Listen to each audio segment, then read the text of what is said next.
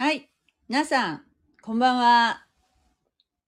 はい。えー、週に1回、金曜夜9時から、毎週やっております。聖書臨読会です。今日は、出エジプトの、えー、37章、38章ですね。をやっていきたいと思います。どうぞよろしくお願いします。はい。えー、あ、サミさん。こんばんは。あれ？おかしいな。声が。声がしない。えーっと、Bluetooth になってないよね。サンビさん。聞こえます？えーっと、もぐちゃん。もぐちゃん、こんばんは。こんばんは。こんばんは。サンビさん、聞こえるうん、聞こえる聞こえる。はいはい。やっと入れた。ふみさんも、えーい招待いたしました。よかったら。ふみさん、こんばんは。ふみさんこんばんは。こんばんは。はい。まあ、ようこそいらっしゃいましたはい。さ、サンビさん、ちょっと、あ、こんばんは、サンビさん。あれ、なんか、声が、あ、一回ちょっと退出されましたけれども、はい。えー、ちょっと調子があまり良くないのかなはい。ふみさん。はい。あ、あの、今日、そちらは、お天気はいかがでしたか？あ、こちらは、えっ、と、朝はちょっと雨降ってましたかね。はい。そうですか。は一緒ですね。一緒ですね。一緒ですね。今、今ね、じゃあ全国的に、ちょっとふみさんどこにお住まいかわかんないけどね。福岡は、えっと、はい朝、ふ、降ってましたね。ちょっと若干、若干降ってましたね。そんなに大降りの時には遭遇はしなかったんですけど、まあ、結構ま、まとまって、久しぶりに降ってたような感じですね。はい。そうあの、関東です。あ、関東の方ですね。ああ、そうなんですかはい。はい。もう、えっとね、コラボ開始で。サミさん、もしもし？聞こえます。よろしくお願いいたします。あ、聞こえますこんばかんは。よろしくお願はいい、こしんばんはます。。よろしくお願いします。いよいよ、こう、出エジプトも、今日と次回でもう終わりなんじゃないかなっていうふうに思うんですけど、確か。三、今日がね、確か出エジプトって40章までだよね。だからちょうど次回45回目の輪読で出エジプトが終わるんですけれども、はい。次、どこを読もうかなって。どこがいいと思います？サーミさん的には。私は、ヨハネの福音書。あ、新約聖書の方に。はい。はい。で、ヨハネの福音書。あ、そうですね。それ、それはいいですね。もうちょうど旧約、旧約と来たので、次は、新約聖書の方に飛びたいですね。もぐちゃん、そうですね。はい。もぐちゃん、ヨハネの福音書に行ってもいい？次の次で。私は何が何だかわかりません。言われると。そうだね。そうだね。うん。そうなんですよね。ふみさん、はい。ふみさん、ふみさんがね、はい好きな聖書箇所ってどこですか？あの、聖書の、何？あの、まあ、新約、旧約、どっちでもあいいんですけど自分は。結構あの、詩篇が好きですね。はい。詩篇ああ、そうか。詩篇がお好きということで、そうですね。そうですね。いいよね。いやーなんか悩むね。でも、あの、新約聖、新約聖書もなんか、もう、創世記やって、出エジプトをやった、やったら、今度やっぱ新約聖書行ってみたいなっていう気持ちもあるんだよね。でちょっと、あの、考えて聖きます。書研究私 多分、多分、ヨハネの福音書行くような気がしますけど。はい。ロ、ローマ、ローマ、ローマ人への手紙もいいけど、やっぱりヨハネの福音書がいいかもしれないね。あの、なんか、なんで創世記とか出エジプトしたかっていうと、やっぱちょっとすごくあのストーリーが、ストーリーとしてま、全くこの聖書とか、あの、知識がなくて興味がない人にも、あの、創世記とか出エジプトっていうのはお物語としてもとても面白いからね。だから、あの、もぐちゃんにも分かりやすいかなと思ってやったんだよね。今度のヨハネの福音書も、私たち、この違法人に向けて、違法人っていうのはあのユダヤ人以外の人ですね。私たち違法人に向けて、ヨハネさんが書いたものなので、とてもあの、も、もぐちゃんにも訴える、ももぐちゃんに語りかけてると思って聞いてほしいなと思うので、あの、そっちに行こうかなっていうふうに今思いました。それでは読んでいきましょはい。う。えーっと、えーなんだっけ、37章ですね。はい。うんそれでは、えーっと、じゃあ今日は、今日はふみさん、ふみさん、さんびさん、もぐちゃん、私の順番でお願いいたします。はい。はい。37です。はい。はい。じゃあ。えーっと、新映像共、新共同訳ですよね？ふみさん。ね。はい。ね？はい。じゃあ、新共同訳で、はい、お願いいたします。じゃあ行きます。はい。ベツァレールはアカシア材で箱を作った。寸法は縦2.5アンマ、横1.5アンマ、高さ1.5アンマ。はい。その内側と外側に純金をかぶせ、その周りに金の飾り縁を作った、飾り縁を作った。箱のために金の管を4つ鋳造し、その四隅の基部に取り付けた。一方の側に2つの管を、もう一方の側にもう2つの管を取り付けた。また、アカシア材で棒を作り、それに金をかぶせ、自分ですね。はい箱の両側につけ、缶に通した。はい。さらに純金でなだめの蓋を作った。その長さは2キュビット半、幅は1キュビット半。また2つの金のケルビムを作った。土で打って、なだ、なだめの蓋の両端に作った。一つを一方の端に、もう一つを他方の端に作った。なだめの蓋の一部として、ケルビムをその両端に作った。ついのケルビムは向かい合い、顔を贖いの座に向け、翼を広げてこれを覆った。はい。ああ彼はアカシア材で机を作った。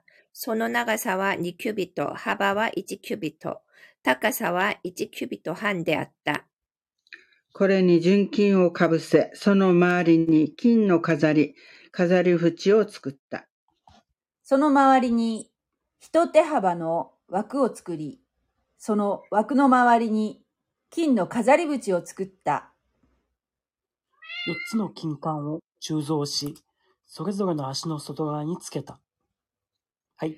その缶は枠の脇につけ、机を担ぐ棒を入れるところとした。アカシア材で机を担ぐための棒を作り、これに金をかぶせた。また、机の上の備品、すなわち、注ぎの捧げ物を注ぐための皿、ひしゃく、水差し、瓶を純金で作った。彼は純金で食台を作った。食台は打ち出し作りとし、台座と支柱、額と節と花弁が一体であった。はい。六本の枝がその脇の部分から、すなわち食台の三本の枝が一方の脇から、食台のもう一もう三本の枝がもう一方の脇から出ていった。一方の枝にはアーモンドの花の形をした節と花弁のある三つの額が、またもう一方の枝にもアーモンドの花の形をした節と花弁のある三つの額がついていた。食台から出る六本の枝は皆そのようで、そのようであった。食台そのものには、アーモンドの花の形をした節と花弁のある4つの額がついていた。節は支柱がついついになって出ているところに一つ。その次に支柱がついになっているところに一つ。またその次に支柱がついになって出ているところに一つと、食台の支柱から出ている六本の支柱の付け根のところに作った。はい。それらの節と枝は食台と一体で、その全体は一つの純金を打って作られていた。また、灯火皿を七七つ作った。その新切りばさみも、新取り皿も純金であった。純金1タラントで食台とそのすべての器具を作った。彼はアカシア材で香を焚く祭壇を作った。寸法は縦1アンマ、横1アンマの正方形に高さ2アンマとした。そしてその四隅の角を祭壇から入るように作った。祭壇の上面上面と側面のすべて及び角には純金をかぶせ、またその周りには金の飾り縁を作った。また、その祭壇のために二つの金の管を作った。その飾り縁の下の両側に相対するように作り、そこに祭壇を担ぐ棒を通した。その棒をアカシア材で作り、それに金をかぶせた。また、聖なる性別の油と香料紙の混ぜ合わせ方に従って純粋な香草の香を作った。うんはい。はい。はい。はい、ありがとうございます。38節、はい、師匠。38種ですね。38章また彼はアカシア材で全焼の捧げ物の祭壇を作った。長さ5キュビット、幅5キュビットの正方形で、高さは3キュビットであった。その四隅の上に角を作った。その角は祭壇から出ているようになっていた。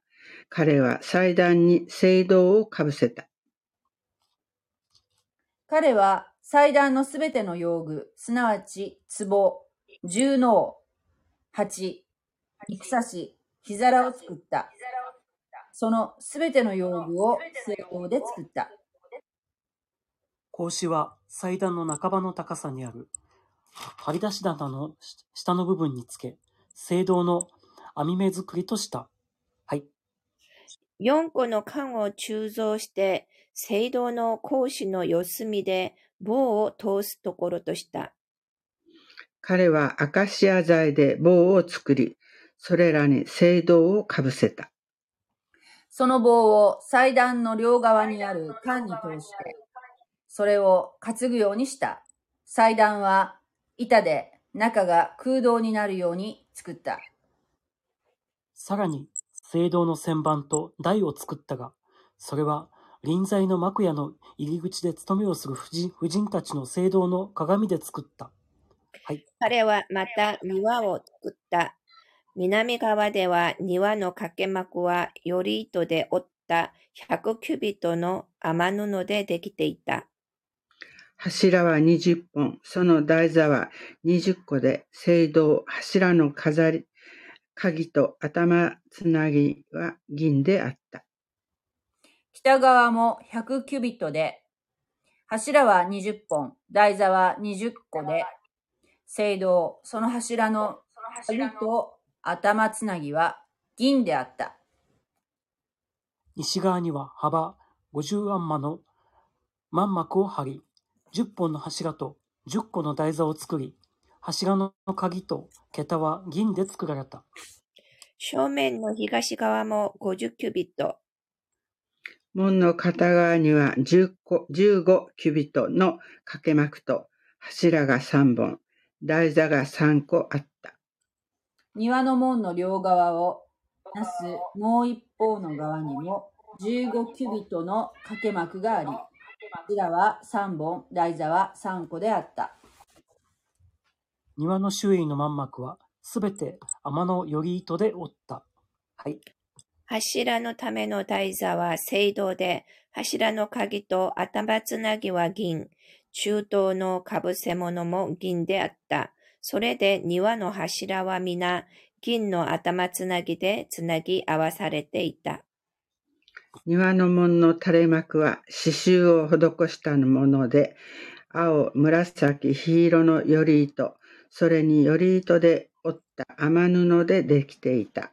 長さは20キュビット、高さある、あるいは幅は5キュビットで庭の掛け幕に対応していた。その柱は4本、台座は4個で青銅であった。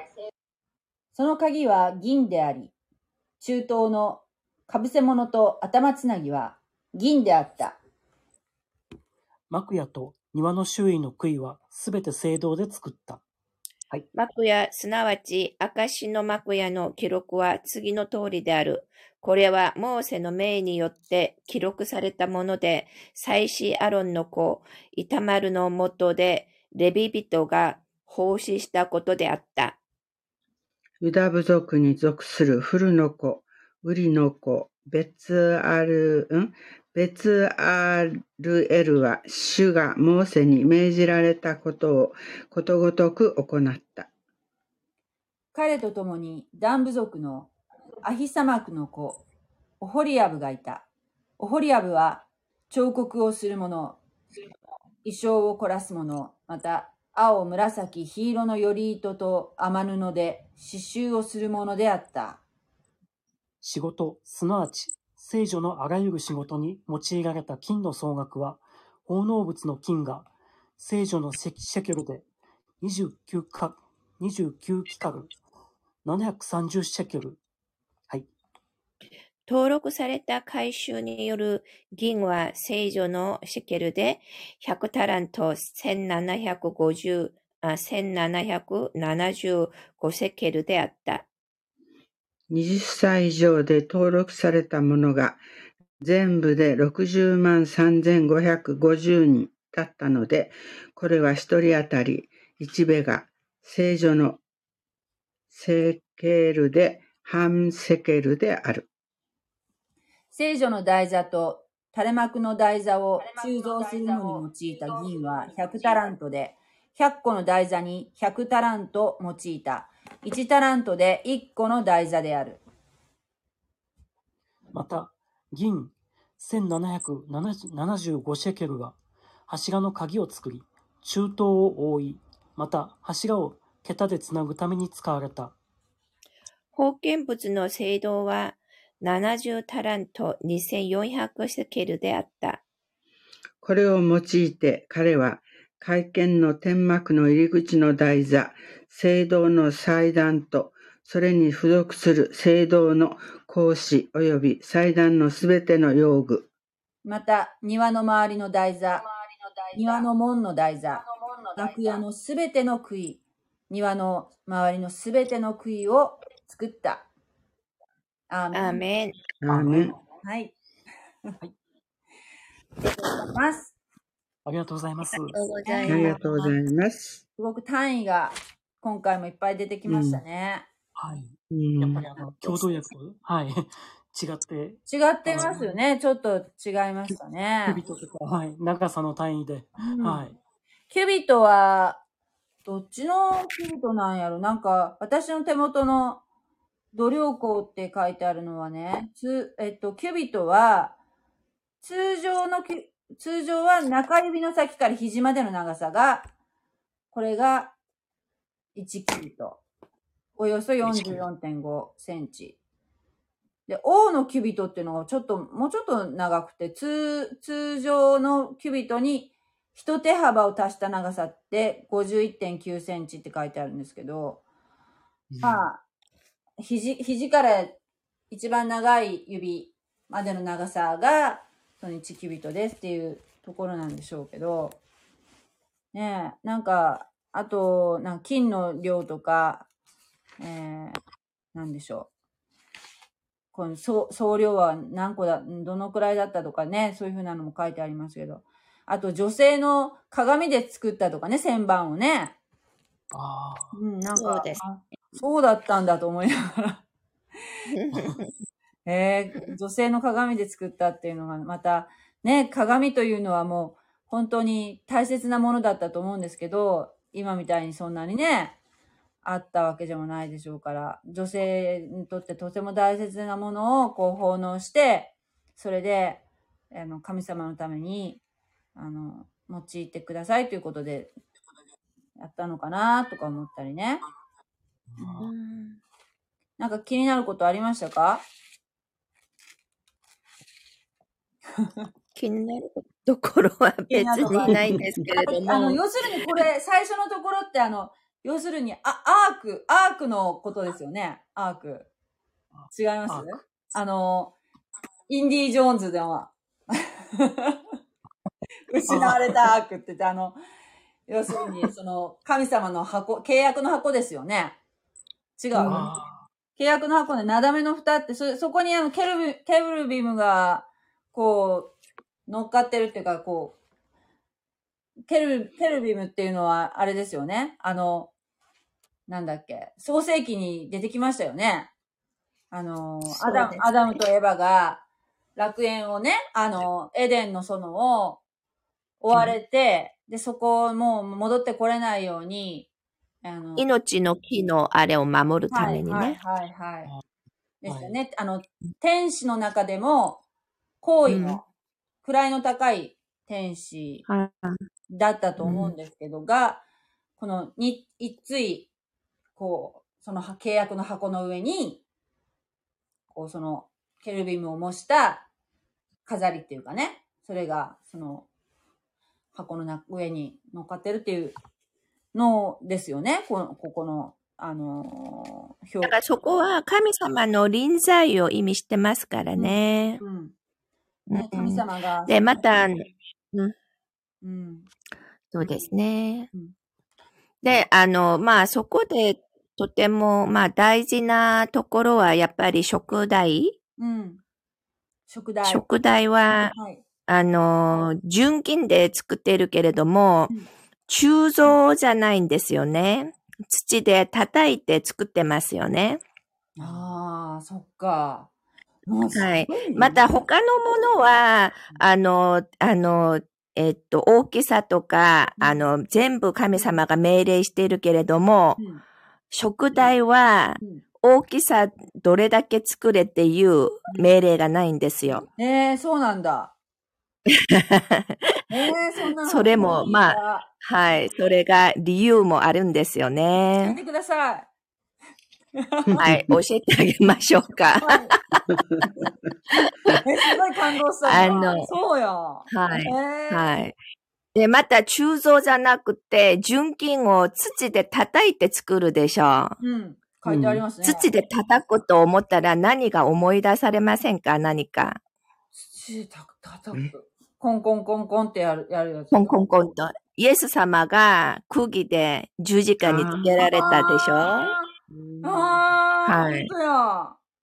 で、食材は、数は結局は真ん中があって、真ん中の一本から全部繋いでますよね。それで7という数字はうん完全数ですよね。うんで、これは、あの、食材は英語で、英語で言うとですね、これ、ランプスタンドなんですよ、ランプ。うん。だから、油が、いつも常にそこには油が常に、あの、入ってないといけませんよね。うんそれで火をつけてるんですけれども、その、聖女の中は窓なんかないでしょ？真っ暗でしょ？うんだから常に、はい、油をつけてるんですけども、その油が聖霊様を意味します。うん。で、食材自体が、あの、クリストを意味しますね。うん。で、クリストの真理が、だから、その聖女の唯一の光は、その食材ですからね、食材のね、灯火によって光が出るから、世の中の唯一の真理はキリストであるということを意味してるんですね。で、ま、た、その光がちょうど向かい側にある、その、あの、パン、うん、パンの方に、あの、向けて光を発するようにしてるんですよ。パンに向かって。それ、はい。パンは、キリストは命のパンですと言うでしょ？はい。それも、イエス様の真理のパンという意味がありますよね。うんだから、精霊様によって、クリストの真理を、あの、光としてちゃんと照らしてくれるという、まあそういう意味があるし、大きさの命令がないのは、精霊の、精霊様の力というか、そのパワーというのは限りないんですからね。うんだから、大きさを決めないんですよ。うーん。だから、いくら大きく作っても構わない。ソロモン時代の、あの、あの、聖殿を作った時には、本当に大きく作ったらしくて、それも、だから大きさを決めてくれないのが、その食台と、それから旋盤なんですね。うんうんうんうん女性の鏡で作った旋盤。はい、はい。で、それは、清潔のために、やっぱり中に入る前には、きれいに、あの、罪を全部、あの、私たちが、うん。あの、ま、きれいにするという意味がありますからね。うん。うん。だから、あの、旋盤も大きさを決めてくれない。うん悔い改め、いつももう、限りなく私たちは悔い改めなきゃいけないでしょう。はい。だから、あの、ソロモン時代の、その旋盤の大きさは、うん海と言われるほど大きかったですね。海って書いてある。本当に。なんで海なのかなと思ってた。はい。それが、本当に高さだけで、あの、それも、高さが2メートル、うん。直径が4.5メートルから5メあの5メートルぐらい、直径が。すごい。いでしょ。うん。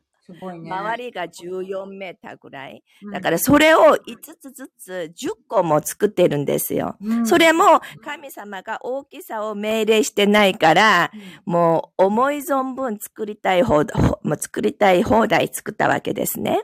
いっぱい作っていいんだ。うん。ねね。うん。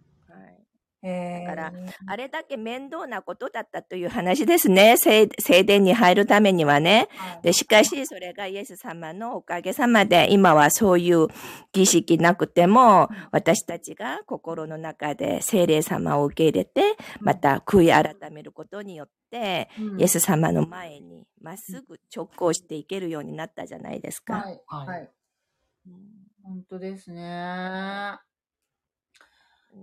私が次、ヨハネの福音書を読みましょうって言ってたのは、はい。こういう今読んでるすべてがイエス様を予表しているからですね。はい。だから、旧約は、あの、これから来るメシアについて記録した本ですし、うん。で、新約は来られたメシアでしょ？うん。だから、まあ、ヨハネの福音書を読んだらスムーズじゃないかなと思ったわけですね。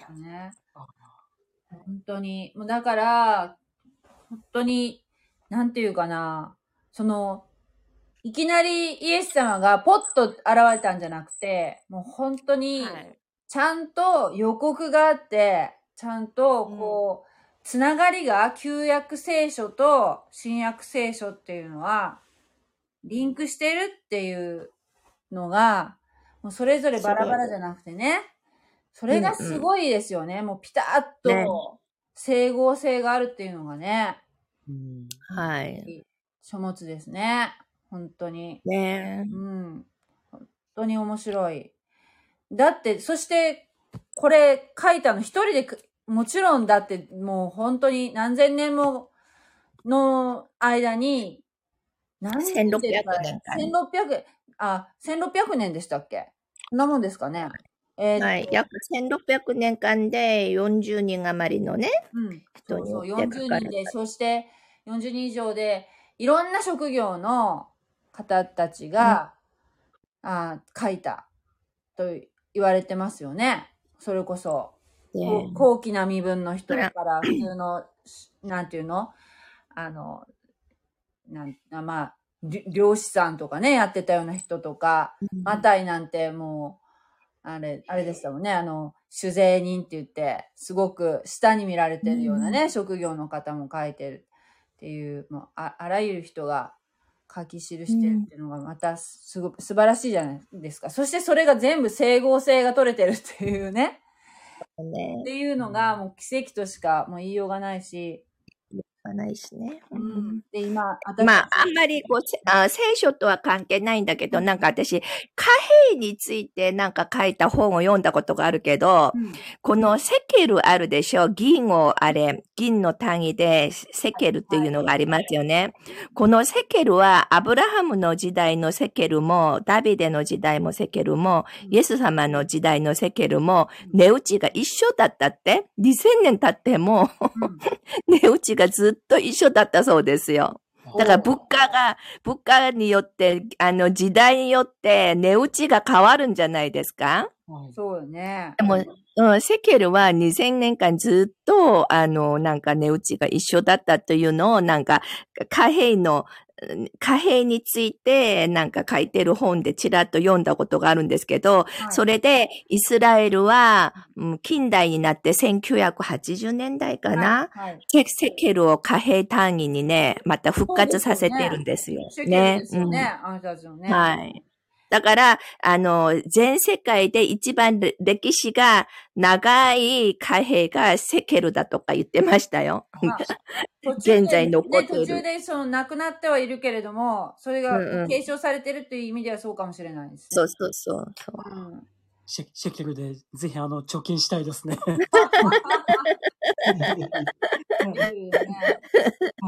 でも、あの、上がらないと意味がないかもね。値打ちがずっとそのままだったら。同じですもんね。はい。あのね、そうで、イスラエルで思い出したけど、あのーまあ、今、イスラエル大変ですけど、あのね、うん。えっと、YouTube でね、あの、すごく興味深い動画を見つけたんですけど、その方はもう全然クリスチャンでも何でもないと思うんですけれども、森、森翔吾さんっていう、森翔吾っていう、あの、名前の、あの、YouTube のチャンネルがあるんですよ。それが、すごくね、なんていうかな、テレビとかでは、もうすごくね、あの、なんていうかな、内容が濃いっていうか、もう、あのー本当になんかその、ドキュメンタリーじゃないけど、みたいに面白い、あの、動画があるんですね。で、奥さんがロシア人で、で、ロシアに住まわれてるみたいなんですけど、その森翔吾さんという方はね。お子さんも二人いらしてね。で、ロシアを拠点にして、ななんか物販かなんかの仕事をされてるみたいなんだけど、その方はよく旅行に行かれるんですよ。おかのかご家族も連れて行ったりもするんだけど。それがね、旅行先がね、そのロシアから、えっとね、イスラエル？イスラエルの旅行の動画とかもあるんですけど、この間見て、そのはじ初めて見たのがね、ガザ、ガザって、まあ、まあ今じゃないですよ、その旅行されたのは。ガザ地区、うんガザ地区から、に入られて、そっからタクシーでイスラエル側、パレスチナ自治区じゃないですか、あそこは。あそこからタクシーを手配して、そして、えーイスラエルの方側、イスラエルの、あの、治めてる方、地区に行ってっていう、その、あの、本当その、それだけなんだけど、もう全然違うんですよ。そのパレスチナ側の世界、世界とイスラエル側の世界が。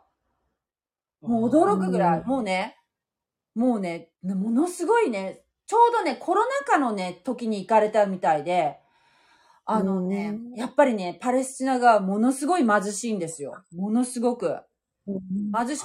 で、最初見た時は、それ前半後半あったんですけど、初めて見た時私はやっぱりそのクリスチャンだから、イスラエルっていうのをものすごくひいきに見ちゃうんだけど、それをその森翔吾さんの動画を最初見た時は、パレスチナの人っていうのが、なんかすごくやっぱイスラエルから、そのパレスチナ側から見た世界ですからね。イスラエルからすごくこう、虐げられてるように思えたんですね。その、様子、街の雰囲気が。で、あ大変だなと思って、うわあ、やっぱり、やっぱりそういう、やっぱりイスラエル、まあイスラエルが全部いいとは私も思いませんけど、すべていいいいとは思わないよ。やっぱ人間だからね。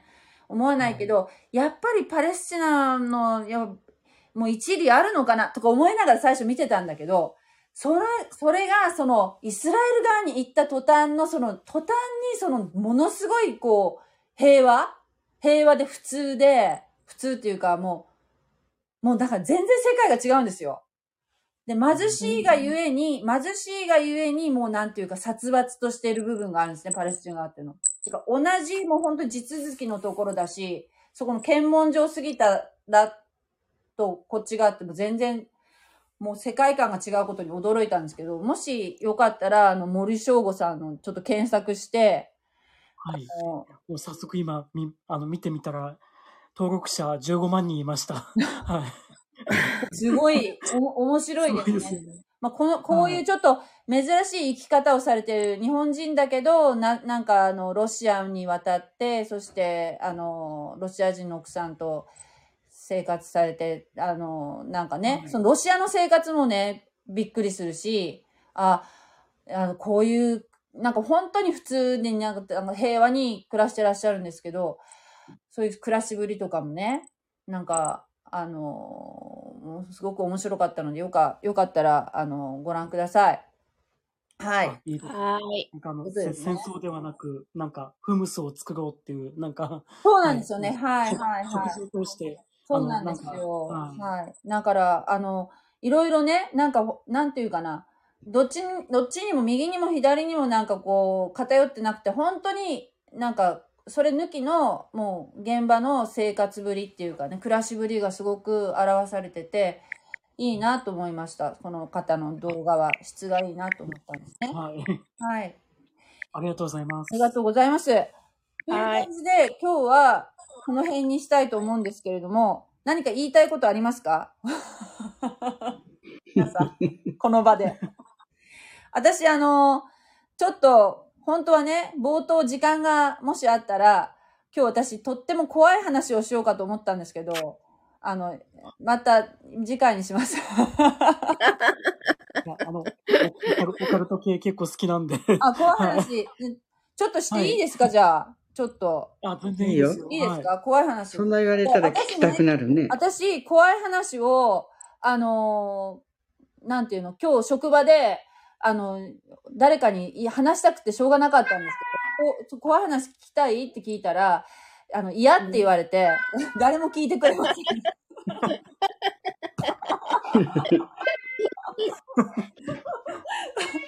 あのね、私、ほら、ウーバーイーツやってるじゃないですか。またウーバーイーツの話になっちゃうんだけど、ウーバーイーツでね。で、しかも、私、夜配ることがほとんどなんですね。仕事が終わった後。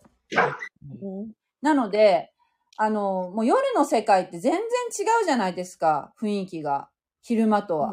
昼間通ると何でもない、ただの、あの、風景なのに、夜になると急になんか雰囲気が変わるっていうかね。ありますね。そう、そしてなんかこう見えにくいから、あの、アパートとかマンションの名前がすごく読み取りづらくて、すごく苦労するんですけども、あのなんか、まあ、そんな中で、私はあの、車で稼働してるので、なんかすごくね、あの、車、まあ、ほとんど多分、ウーバーイーツやってる方って今はね、最初しょ、まあ、街の中心地とかだったら自転車で配ってる方がまだ今たくさんいらっしゃると思うんだけど、私が今住んでるとこってのはちょっと郊外なので、あの、ほとんどバイク配達の方なんですよ。ほとんどが。はい。すれ違う方はみんなバイバイクの方ですね。車で配ってる人っていうのはね、まあ、いると思うんですけど、たくさんいると思うんだけど、まだ多分、そんなにはいないと思うんですよ。そこまではたくさんはね。で、あのーなので、車の人っていうのは多分、ウーバーイーツは遠くにね、つしかも、あの、距離が長い距離長い距離でバイクがも、バイクの人も嫌がるようなのにはい行かせてるような気がするんです。AI はそういうふうに私を配車してるように最近とても感じるんですね。とんでもなく遠くに行かせたりするわけですよ。なぜか遠くに遠くに。で、それで私の、その、あの、どういう人間なのかっていうのをどうもね、判断してるの。私の好みとかを、私が取る仕事とかいう、受ける仕事とかを、こう、いろいろ今ね、実験されてるなっていうのをすごく感じるんですね。それで、AI に翻弄されてるんですけどね。で、この間ね、すごくね、遠くに、普段行かないようなところに、配達に行かなきゃいけなくなったんですよ。ポッと。で、そこに行ったんですけど、そこは、あの、あた、な、ちょっとね、まあ、名前は言いませんけど、あの、ちょっと昔から古い神社でね、あのーちょっと天皇家と関係があるような、もう古い神社があるんですよ。福岡にね。で、そこに、はい。そこの奥の方まで行かなきゃいけなかったの。その神社の奥の方まで、そこの参道を抜けて、奥の方まで。で、その参道っていうのが、昼間通ると何でもないんですけど、すごくあの、並木がね、全部クスノキでね、すしかしかもクスノキの巨木なんですよ。もう、はい。この鳥 でね、しかもね、道路、その参道の、普通に自動車が行き来しているような道なんだけど、鳥居をくぐらなきゃいけないような、もう、なんていうかな、車のためっていうより、やっぱりその神社をメインに考えてるような道路ね、だでね、そして、そこの街灯も他の箇所と違ってて、オレンジ色のなんか灯籠みたいな、なんかもや、なんていうかな、オレンジ色の光に包まれながらそこ車走らせるんですね。一時ずっとそこ。で、そこを抜けた後、どんどんどんどん奥地に行かない、山の方に山の方に行くんですけど、なんかね、もう、い異世界に行ったような気持ちになったんですよ。なんか空気がガラッと変わったわけですよ。なんかこう、重たいっていうか、普段私行かないんですけど、そんなところに行かないんだけど、その神社の奥っていうのは福岡でもちょっと、ちょっと高級住宅地なんですね。や、ちょっと山あいになるんだけど、ちょっと高級な、あの、住宅地なんですね。で、そのさらに奥に行ったところに配達に行かなきゃいけなかったの。で、なんかね、急にね、なんか耳がツーンってなるような、なんかこう、私は全然で、あの、そういうのに、あの、敏感じゃないんだけど、それでもそういうのをすごく感じるような雰囲気があったので、でもう早く帰りたいなと思ったんですよ。早く帰りたいと思ってね。で、まあ、何度か配り終わって、そして、あただ戻ってきたんですけど、そしたらね、その次の日に、あのーある、ちょっと私の知ってる方で、あのね、車の代行の運転をしの仕事をしている方がいらっしゃるんですね。代行ってわかりますか、サンミさん。あの、わかりますよ。さ酒飲んはいで自分の車乗って帰れないから、その代行の人に運転してもらって、そして帰るっていうね。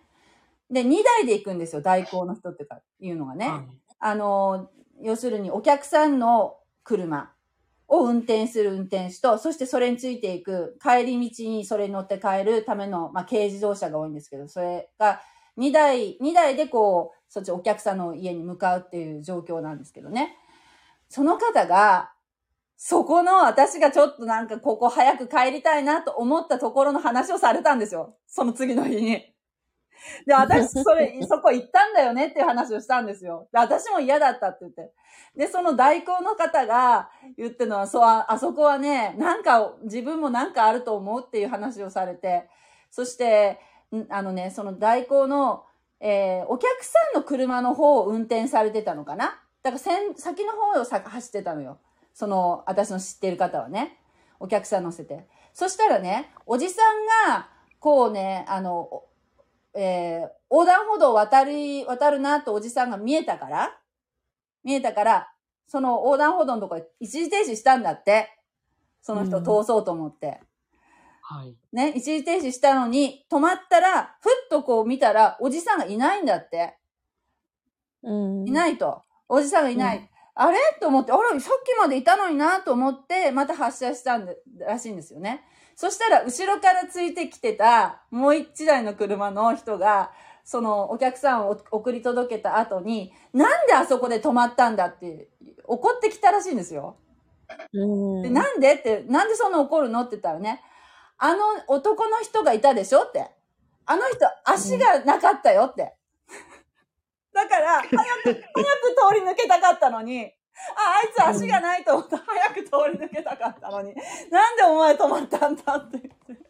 言って。うん。ええ で、そこにね、そこ、そう、そこに私はその近辺に配達に行った時に、その嫌だなと思ったのがね、蘇ってね。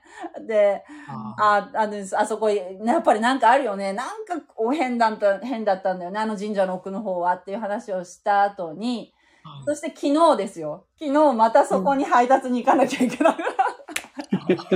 へえやめて。なんでここに飛ばすんだろうと思って嫌だなと思って。で、多分、そこはちょっと、あの、寂しい地域なので、あの、ウーバーの配達員がいないんですよね、多分。いないし、うん少ないし、行きたがれないんじゃない？みんな。バイクの人も。あまた、もしそこに行けるようになったらどうする？まあ、あの、単価によっては取るかもしれない。でもね、やっぱりね、あの、私その、うん地名を見た、うんまずチラ見できるんですけど、その、受けるときにね、ああ、ここに配達するんだっていうのは、なんとなくわかるんだけど、あの、ああ、でもやっぱり、私はもうクリスチャンだから、もうイエス様が。守ってくださると思って。で、そういうふうに、で、一般世間一般の人っていうのは、幽霊っていうのは死んだ人の霊だっていうふうに思ってるでしょ？はい。これ、私、これが言いたかったの。このちょっと長くなったけど、これが言いたかったの。死んだ人の霊が幽霊だと思ってるでしょ？だけど、私はこう聖書に、聖書を学んで、あの、分かったのが、あの、幽霊っていうのは、死死者っていうのは簡単に死んだ後この世に戻ってこれないってことが分かったんですよ。だから、それは死んだ人の人間の霊ではなく、悪霊？悪霊。うんはい。多分、その足が見えなかったおっさんっていうのは、あー悪霊ですよね。悪霊はい。ですよ。えーだから、あのー何の音？この音。私、私、ごめんごめん。窓をちょっと開けて。そうそう。だから、あのーそうね。だからよく、あの、死んだおじいちゃんが見えたとか、あのー子供がうずくまってたとかね。よくそういう話があって、私はそれは信じてたんですけど、今は、あのーそういうのは一切信じてなくて、悪霊が、要するに人間を騙すために、えーはいそういう人間の姿をとって、えー出てきている。人間を、あそうそう、そういうふうに、まあ、いずれにせよいい、いいものではないと私は思ってるんですけど、そういったものからどうぞ守ってくださいっていうふうに祈って言ってますね。もう。で、その、あの、足が見えなかったっていうのは、あの、だから、後ろについてきていた人そうそうは足がないっていうふうに、ああ、あれはこの世のものではないっていうのは分かったんだって。後ろからついてきてる人は。だから二人同時に見たのよね、その人。でも、同時に見てる人は別に、うんあの、そこまで注意は向かなかったんでしょうね。足がないっていうのはね。なんとなく、あ人がいるから、あ横断歩道渡るのかなと思って一時停止したんだと思うんですけどね。うん。うんでもいなかったっていう話になったんです。えはい。まあ、自分のあの、あんまり両方に見えたっていうのは面白いね。もう面白いよね。で、別にそんなに、あの、敏感な人じゃないっては言ってたけどね、自分ではそんな幽霊が見えるとか、そういうはい。ものではないっておっしゃってたけど、後ろの人が、あの、とってもよく冷静に見てたみたいで、早く通り過ぎたかったらしいですけど。ええねえ。はい。なんか、はい。あの、池がたくさんある地域だし、あとちょっと湖もあったりしてね。なんかこう、まあ、住宅地ではあるんだけども、まあ、ちょっと山もすごい迫ってきて、自然が豊かなところではあるんだけど、なんかそういうちょっと不思議な場所なんですよ、そこは。うん。だそこに住んでいる人に食べ物をちゃんとお届けしたときには、うん。あの、大丈夫でした？そこの家は？そこの家はね、あのー、1回目はね、置き配だったので、うん。玄関先に置いて、あの、配達完了だったんですけど、昨日行った時は、あの、手渡しました、その方に。で、そこはなんかね、新しい、新しいアパートで、若い女性だったんですけど、あのー吉野家の牛丼をお届けしました。若い女性。で、はい、私、えあの、その方は別に普通の方だったんですけど、通の方だったんですけどね。だからなんかね、うんあの、あまあ、できるならあんまり、まあ、行きたくない。昼間だったらまだしも、あの、夜はちょっとさ避けたいエリアではありますね。うん。そこに住んでいる人は、もし夜遅くね、あの、家に帰ろうとしたら、うんやっぱり、おちょっと怖いかもしれませんそうね、そうねあのね、鉄道とかがね、ないんですよね、その辺は。だからみんな多分車じゃないと、あの、移動できないような地域ですね。うんうん。もぐちゃん、私が今話してたけど、大体どあの辺かなっていうの分かりました？うん、何か所か、あそこ、でも、そうね、わかるよな、わからんよな。まあ、そうですね今度聞こうね。あの、某、某神社の奥の方に行ったら、うんちょっと高級住宅地があって、さらにその奥。ああ、すごい、わかる。わかった、わかった。いや、高級でもちょっと、まあ、住めなくてよかったな。うん、もうあんまりそ、そこは行ってもらいたくないね。そうですね。そこをじゃあ、うんそこを、じ気をゃあつけて。はい、気をつけますはい。はい、あの、か開拓、開拓してください。はい。また、まあでも、あの、本当に、あの、守、守っていただいて、無事に帰ってくることができたので、本当に良かったです。はい。ありがとうございます。はい。ありがとうございました。またよろしくお願いします。God bless you. ありがとうございますあまた、ありがとうございます。はい、あおやすみなさい。おやすみなさい失礼いたします。失礼します。失礼します。